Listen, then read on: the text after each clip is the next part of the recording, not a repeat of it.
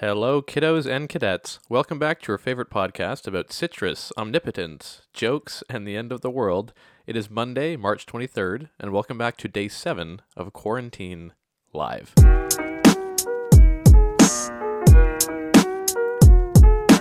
right, friends, we're back. I hope you're doing well. I have my glass of actually what is water. It is water. Mm-hmm. I'm drinking that. I hope you're having something a little stronger today to join us on day seven of our journey. Um, things are starting to feel much much different i think out there. I think after having a week of this gone by um, it definitely starts to solidify what situation we're in and just how fun it is. Uh, let's get right into the updates. Here are the numbers from the cdc website. So this would be in the united states. Cases are up to 33,404 and the death toll is up to 400. So we took Sunday off yesterday um, to spend time with our families and our brains and kind of buckle down and really feel what we're feeling and also give me a chance to not talk into a microphone for my own sanity. I don't know which one's worse at this point, but those numbers have uh, doubled since Saturday uh, night. That's exciting. And the world numbers are uh, 374,717, and the deaths are 16,350. In my last podcast, I said that I should try to sound somber about that, and I spoke to my friend Doug about it a little bit um, because it can be hard and desensitizing when we see it on the news all the time to actually feel genuine sadness about numbers. Uh, there's not a lot of connection that we have to a number to really understand how big it is. Of course, it's terrible that people are dying, but if you uh, have a feeling that you should be feeling more empathetic or worse or or really sad about how large the numbers are getting, it, it can be very hard to attach um, an emotion to to a number to an arbitrary thing because once we're once we're above 10,000 I mean it becomes difficult to actually picture how large that is. Um so if you're in the same boat with me don't worry. We're going to make some jokes about some headlines in a second. Um the updates that I have for me is that I took yesterday off and what I did with that is I had a date night. So I actually got on Skype and poured a glass of wine and had a date with somebody and it was really lovely but it became sad at the end that I wasn't able to actually talk to them or touch them. Hey, um, but the wine was delicious and the company was good. So if you're out there doing that also, um, power to you. And if you're not doing that, power to you also. Um, I am working on this vlog of what I did in LA at the Magic Castle, and it becomes um harder and harder to sift through the footage of me outside in the warmth, driving a car and eating um, food not in my own home and at a restaurant. Wow, what a what a novel idea! What a novel virus. Um, we are up to 200 listens now, so we have 200 listens across all of our episodes. I've had a lot of friends reach out ever since David's letter on what I believe is episode five. If you want to go listen to that, and more and more friends reached out to share stuff on the podcast today. So we're going to have a lot of interesting stuff at the end of this podcast. So please stay tuned. We have a, a, a story being shared from Kyla and uh, more texts from Kara, of course. So stick around for that. Um, I watched this show on Netflix called The Hundred Humans. It is the worst show I've ever seen in my life. If you've seen this show, let's talk about it because it's so bad. It's supposed to be scientific and have like different people doing things that would make us learn something, but it doesn't. It it has no respect for the scientific process. It is so stupid. It tries to be funny and it is not. I hate all three hosts on it. And if you have seen 100 Humans on Netflix and you just wanted to vomit the whole time, talk to me also. Let's vomit into each other's mouths. That's all we can do at this point in the world. Um, Fortnite, which I'm playing with Jason, has me scared that I'm going to start liking Fortnite because I've never been a gamer. And when I was teaching summer camps two years ago, all of the 10 year olds were like, Are you on Fortnite? Are you on Fortnite? Let's hang out. And it's like, there's a lot of problems with me being in a chat room with you after camp. But one of the biggest ones is that I don't like gaming. And now I'm playing Fortnite with Jason, and it is so fucking fun. I can't stop. We played for three hours straight yesterday. Help me or play with me. My tag is Clearview 101. Um, I'm reading a book. I just finished Bad Blood. Now I'm reading Trust Me, I'm Lying from Ryan Holiday. And it's confessions of a media manipulator and how the media is so easy manipulated. And it's a very uh, good read right now. It's a little outdated with some of the blogs it talks about, but it's a good read right now for everything that's happening in the media, so I recommend that. Um, I'm starting to get worried about how long this is actually going to be. I think a lot of us thought this would be a temporary thing and we would all move on, and it's starting to look more and more like this is the rest of our lives. And I was thinking, you know, like I'm telling people I'll be back in New York in May. Do you think that that's realistic? How long do you think that this is going to take? Hit me up on Instagram at Mark Clearview. Um, there's also some other crazy stuff going down, like Newfoundland, one of our provinces, is um, it, making it mandatory to stay inside, but also if you go outside and they catch you, I think it's if you have just traveled and you come back and they tell you to stay inside for 14 days and you're caught breaking that, it's a fine of up to $2,500 and up to six months in prison. And in Honduras, as we know, they they have armed police officers making sure people stay inside. And it looks like more and more countries are really cracking down on how tough they're going to be on people. And all I can say is it, it starts to feel a bit like 1984, you know, but also uh, not the year, the the book by George Orwell. Um, you know what? I don't even want to talk anymore. Let's get into our headlines for the day.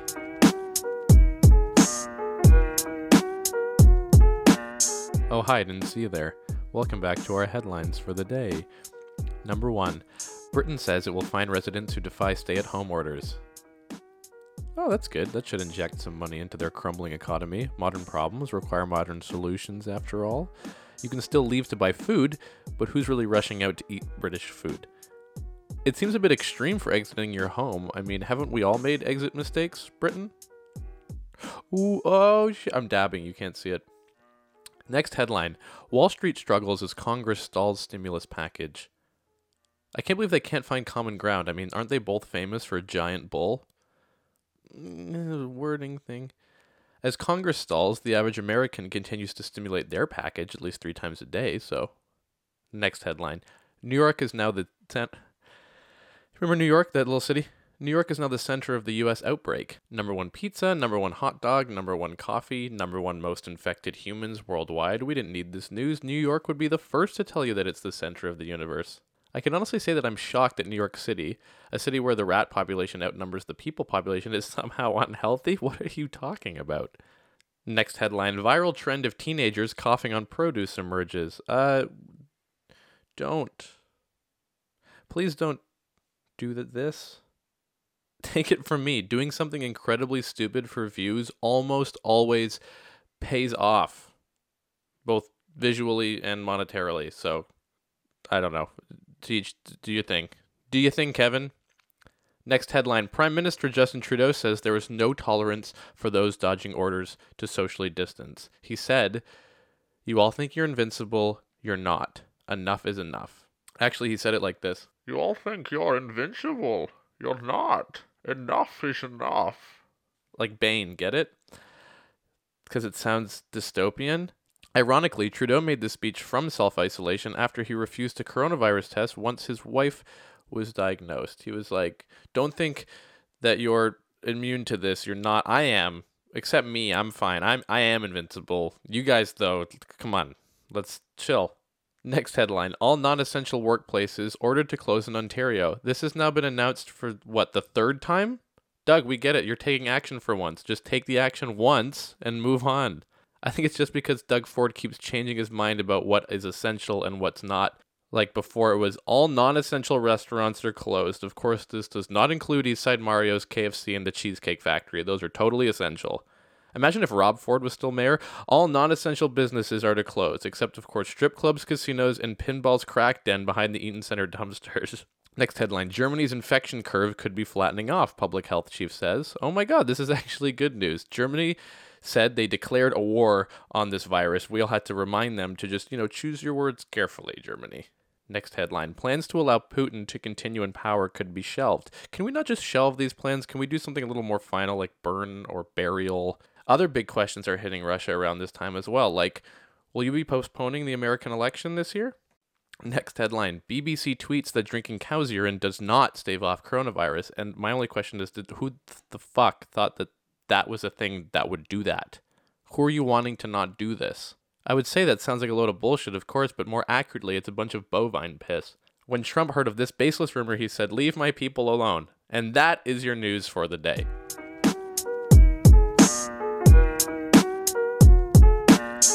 Okay, welcome back. I hope we're having fun so far. God knows I'm not. Look, it's a lot to sit here and speak. No, no, I am. I am. I am. I'm having fun for you, for all of us. I am. I am shouldering the weight of this entire virus, and without me, we'll never make it through. Let's be honest. Um, here's some updates from. No, no, no, no, no updates yet. Everyone, fuck off. Let me let me host the podcast, okay? I want to tell you a goddamn story. And this one's really interesting because I was thinking, I don't want to tell a story about breaking in, and I was trying to, you know, rack my brain. And there's a story. Let me finish my sentences.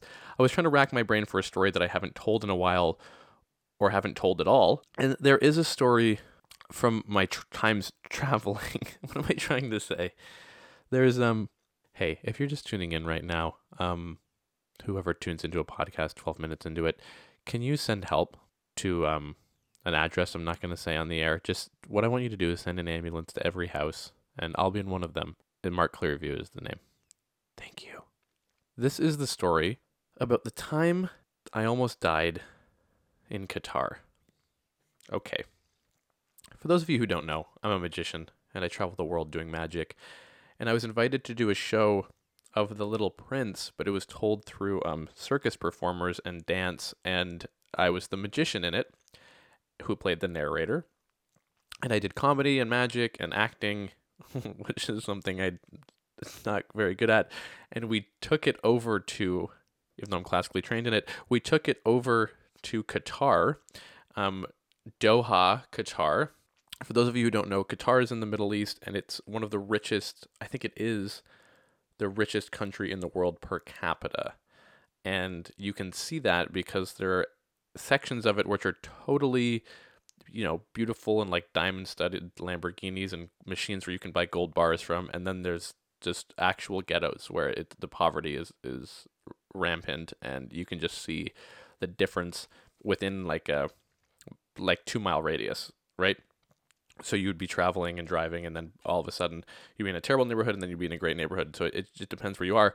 And we were staying in a hotel in a very good neighborhood. It was a five star hotel and was beautiful. And i remember something about this hotel you could smoke in the lobby of the hotel but there was no drinking in qatar. You could only drink if you had a license and some very very very expensive hotels you could drink in their lobby uh, if you were a tourist and not clearly not a citizen of qatar and they take all of this very seriously.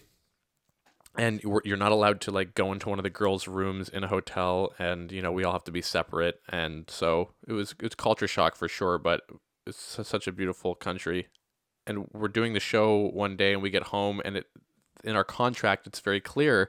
It says that we can't leave the hotel after a certain hour. So we do have a curfew and our contract could be broken if we decide to violate this because some areas of the city are not great and course, they don't want to have a liability issue with one of us dying, I suppose.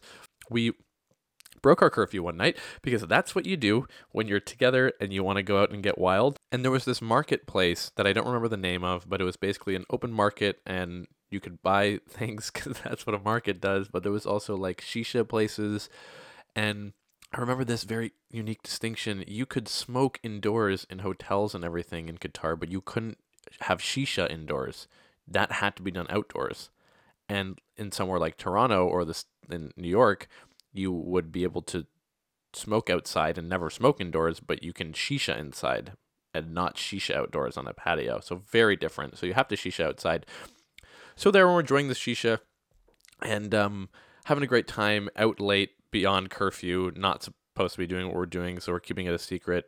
And then we go to this other hotel. We take a cab to this other hotel and try to get into the very exclusive club on the top because we think that's where we're going to be able to drink.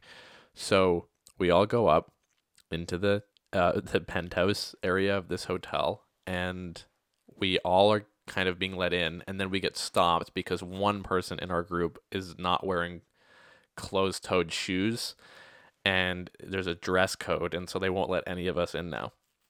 So we start to leave, and I say, no, you know what? No, let's let's go to that ballroom over there and see what's over there. Another breaking and entering story. We sneak into this little ballroom. It's not.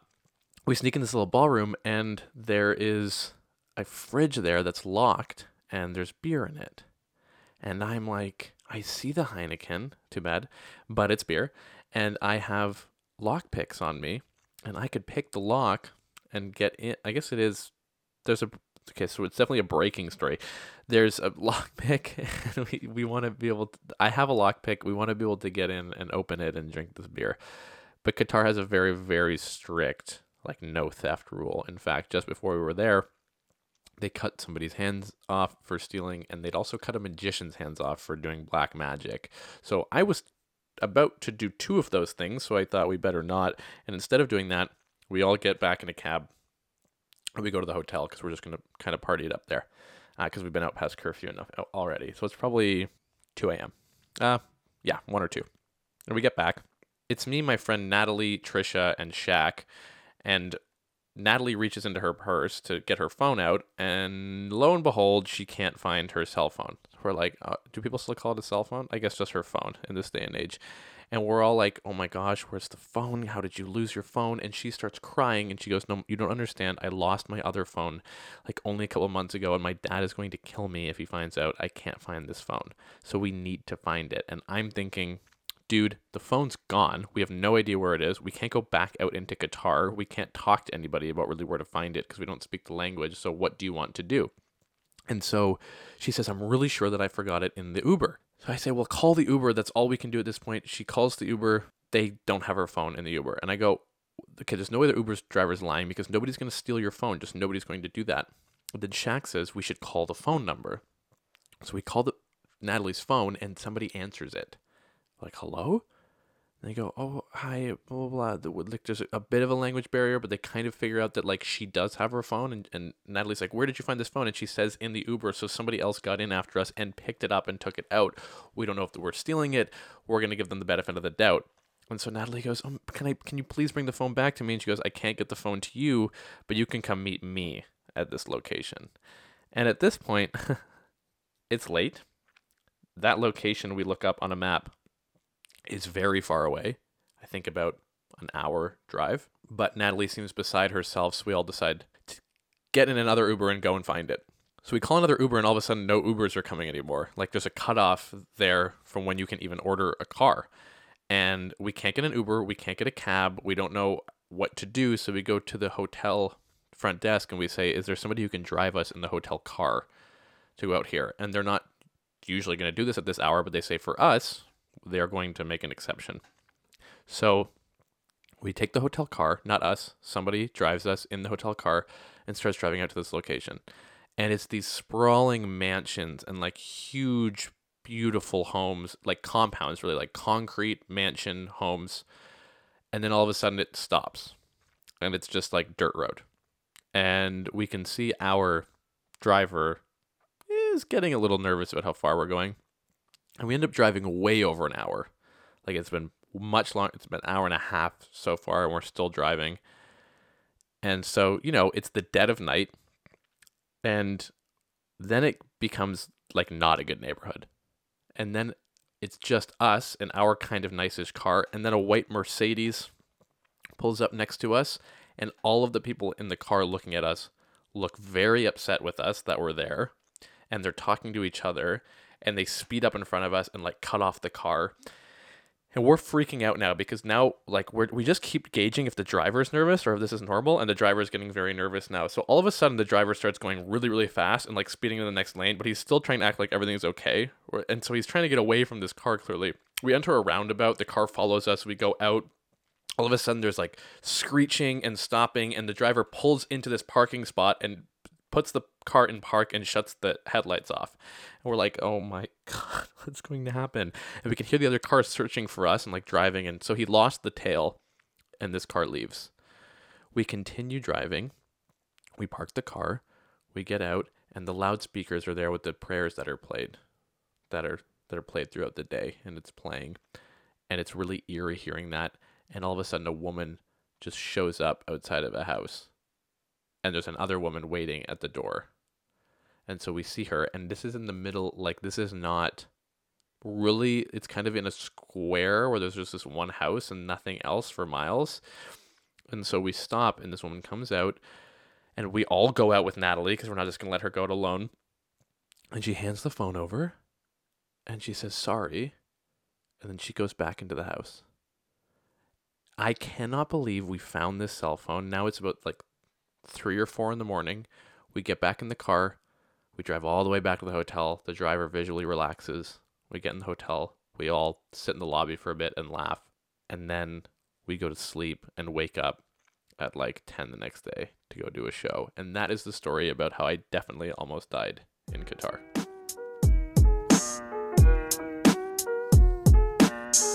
Okay, just a couple more updates here, and then we're going to end the episode. Um, my friend David Klein, who you'll remember, his mother uh, just got a phone call today that she won an all expense paid vacation somewhere, and I I think those robocalls should probably stop at this time because I don't think anyone's winning a vacation anywhere. My friend Carmen Liardi sent me this update. I biked around the neighborhood, stopped by my old friend Maya's house, or Mia, I'm not sure.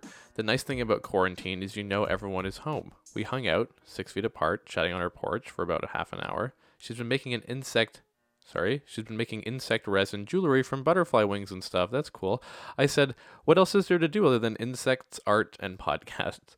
I also went into town. Shoppers Drug Mart has a hand sanitizer guy at the door when you walk in.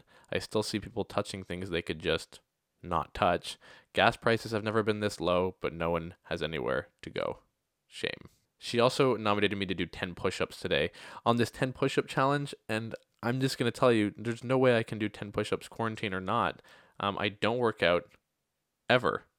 Okay, before I read the texts from Kara, my friend Kyla actually sent me this amazing story because I jogged her memory about something about all my breaking and entering stories, which this last story was not, let's keep in mind. So I really wanted to read it because I think it's pretty funny. And um, I encourage you to send me more stories that I can read on the podcast, and then I would love to call some of you and have you tell the story uh, in the phone hole. Mark, I'm writing the. Oh, Kyla, just for a little context, is one of the aerialists in Raven, who I worked with at the Paradise Club, and who I will be working with much more in the future at different venues across New York City whenever New York City opens again. She says, I'm writing this as I wait on hold with unemployment. At least I think I'm on hold. There is no sound, and now I understand why hold music exists. I'm currently at 2 hours 32 minutes and counting. In a different lifetime, I worked as a producer and editor for an entertainment company called Spin the Bottle. Our office was the entire third floor of an oversized brownstone type building on 29th Street between Broadway and Fifth Avenue. It was more like a clubhouse than an office. The mini fridge was always filled with beer, a jar of whippets lived in the big front room, and a full band setup lived in the back, ready for impromptu jam sessions. In my boss's office, he had a portrait of himself painted by one of his many alluring ex girlfriends. The painting was larger than life and featured him sitting, wearing only a fully unbuttoned shirt, undeniably erect. Anytime we had visitors who might be sensitive, an executive producer from Travel Channel, for example, he taped a cutout fig leaf over his penis. When I started working at Spin the Bottle, the neighborhood consisted of wholesale shops, a store selling computer parts, and a mosque. I have vivid memories of trying to get to the front door while wearing a mini dress and heels. Oh, how my daily wardrobe has changed. At times, there were so many men praying on their knees that they covered the entire sidewalk and even spilled two or three rows deep into the street. There I was, awkwardly stepping around and over them with my stilettos, mini dress, and just a thong underneath. Eventually, the Ace Hotel moved in across the street, and that was the beginning of the end. But before it all ended, the hotel had just opened with a super fancy lobby and giant windows facing our building. One weekend, I was working alone on a project for Verizon. A friend I was secretly fucking, that's another story, the important part is that it was a secret, came by to meet me a little too early, so was forced to wait in the front room. I got a message from another friend, friend in quotation marks, saying he had just gotten off the bus at Penn Station. He had to shit really badly and was on his way over. I had stupidly told him that I was working all weekend. I should have just pretended to not be there or made up a story or something, but I didn't. I hustled friend number one, friend number one, into the hallway and told him to wait on the fourth floor until the coast was clear. Friend number two rushed in to deposit number two, groan, I know, and then went on his merry way. I went up to the fourth floor to tell friend number one that the coast was clear. The door closed behind me, but it wasn't an auto lock, so I wasn't concerned. I should have been. The doorknob on the inside was completely broken. We tried to get the knob to catch and open the door, but it just swiveled and swiveled around. I was barefoot, he was wearing Birkenstocks. Neither one of us had wallets, cell phones, or keys. We had to get back inside. I thought for a bit. Going to the roof and getting in through the fire escape in the back door did not work. It was solidly locked. I knew that the windows in the front room didn't lock, you just pushed them open, but trying to climb down the front of the building seemed way too risky. I decided, oh my god, that our only choice was to go down to street level and climb back up. The ground floor jutted out further than the rest of the building. The computer shop was closed and had a gate pulled down that was easy to climb as a ladder. So from there, getting to the second floor window ledge wasn't too tricky. From the second to the third floor was the real challenge. It involved standing precariously on a massive AC unit on the second floor and doing a giant diagonal pull up holding onto the third floor windowsill.